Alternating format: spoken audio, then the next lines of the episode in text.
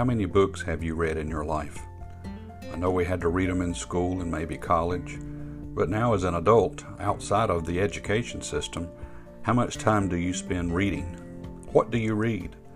Do you remember it? Do you use it? Well, I can tell you for sure that the number one best selling book should be in everybody's home, and it's the Bible. God has given us a gift. He's given us what He wants us to know. He's given us everything that we should know.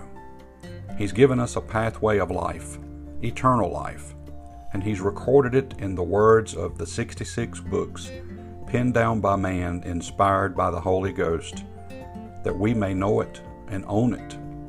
Psalm 119:11 Thy word have I hid in my heart that I might not sin against thee. Psalm 119:89 Forever, O Lord, thy word is settled in heaven.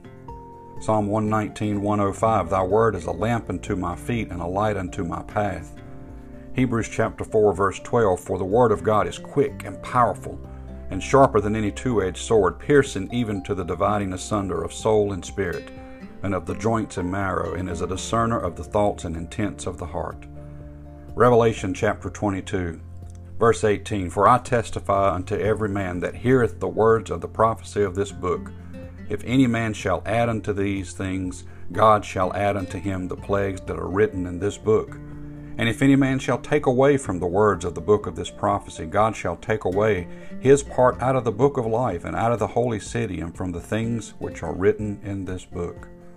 As you can see, God puts a great deal of emphasis on the Word on His Bible, on His love message to us, that we will hide it in our heart, that we will understand that it is settled in heaven, that it guides our paths, that it will cut us both ways, and that we shouldn't add or take away from it.